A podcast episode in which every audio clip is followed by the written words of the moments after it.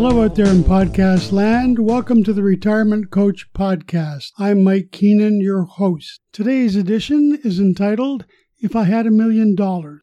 If I Had a Million Dollars is a song sung by Canadian musical group Barenaked Ladies from their album called Gordon. It was composed by founding members Steve Page and Ed Robertson. The lyrics offer eccentric ideas about purchases one would make with a million dollars. The following is a list of things that the narrator suggests he would buy for his sweetheart if he had a million dollars.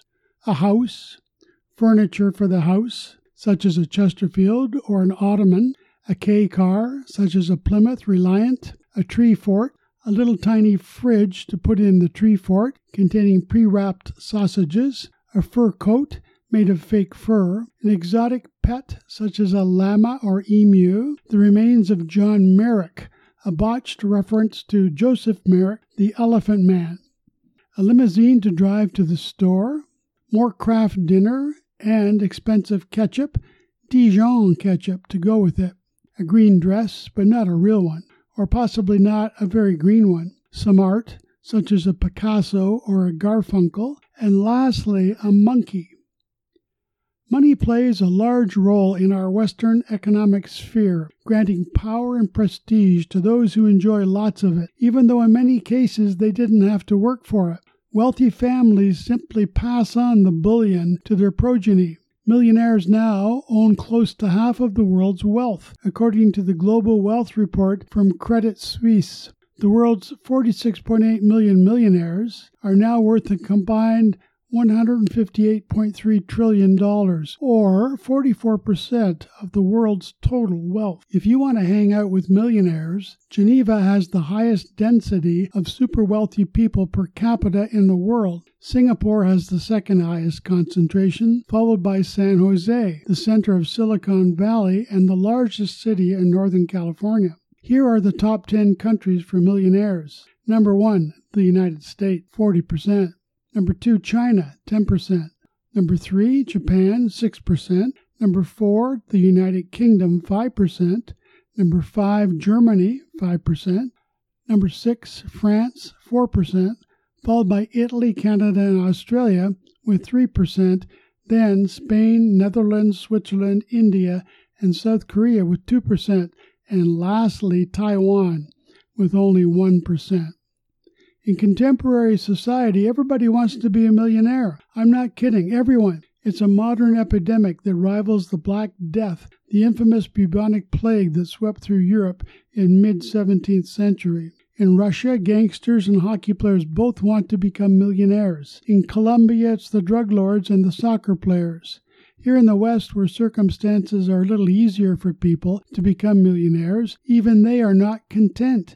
They now want to become multimillionaires. You would think that owning a fleet of ships registered in Panama would be enough. Nope. These men now want to become billionaires. Who is responsible for this money madness, the crass lust for cash, the amorous avarice, the destructive force that creates such awful alliteration? The tendency is to blame government, an easy target, with their ingenious and motley techniques to coerce a gullible public into the adoption of compulsive gambling addictions. At first, we could wager only on the ponies and rarely got rich in the process. If you desired to become filthy rich in my father's day, you had to rub a four leaf clover and make a wager on a nag in the Irish sweepstake. Then you might pocket some cash. My father did this regularly. He never won. This transpired for years. We watched in envy as the little island of Ireland grew increasingly prosperous and harmonious. The excess cash filtered down as Ronald Reagan and George Bush had predicted to the general public, who would peacefully sip their dark stout and munch on the latest Irish gourmet delicacy, French fries. It didn't take long for clever politicians to catch on. After a mere decade or two, moving at the warp speed of the medieval church, and finally realizing that we truly enjoy this unprecedented opportunity to donate to Jane Stewart like make work projects, the government decided to further bolster employment opportunity in our land through the introduction of lotteries. This immediately caught on so well that the politicians quickly added bingo, casinos, and slot machines to their repertoire. Gambling became a cash cow to be milked 24 hours a day. When our government's gambling initiatives inevitably amalgamate with others, we will then be able to play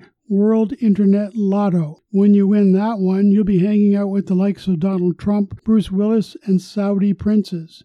Notice all guys. Back in the heady days of Watergate, Woodward and Bernstein, those intrepid reporters for the Washington Post, were advised by Deep Throat, a covert source, to follow the money. You can pretty much follow the money to unearth all sorts of government shenanigans. Of course, government has a unique way of covering up. They invent commissions and study groups that produce extensive documentation, such as that of the Warren Commission following the accidental death of JFK in Dallas. These massive collections of weighty material are available at university libraries. I visit there once a week or whenever I sense a bout of insomnia.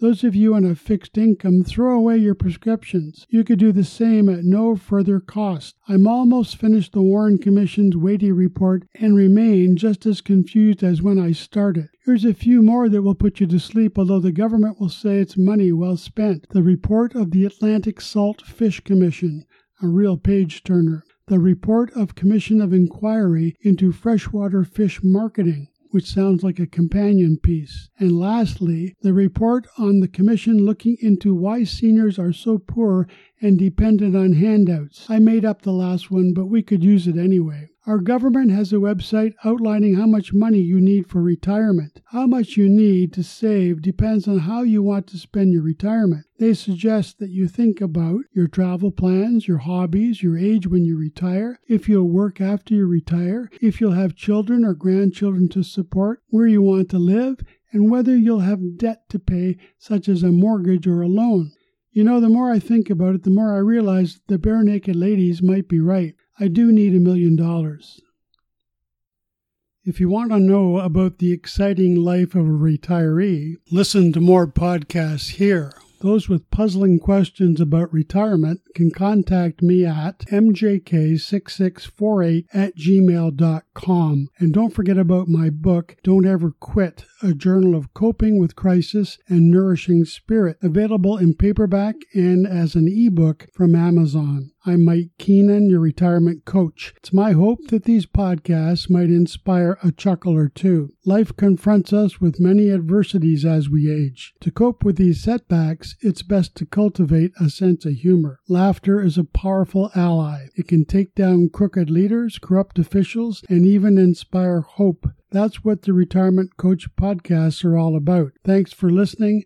Have a great day and tune in again next week.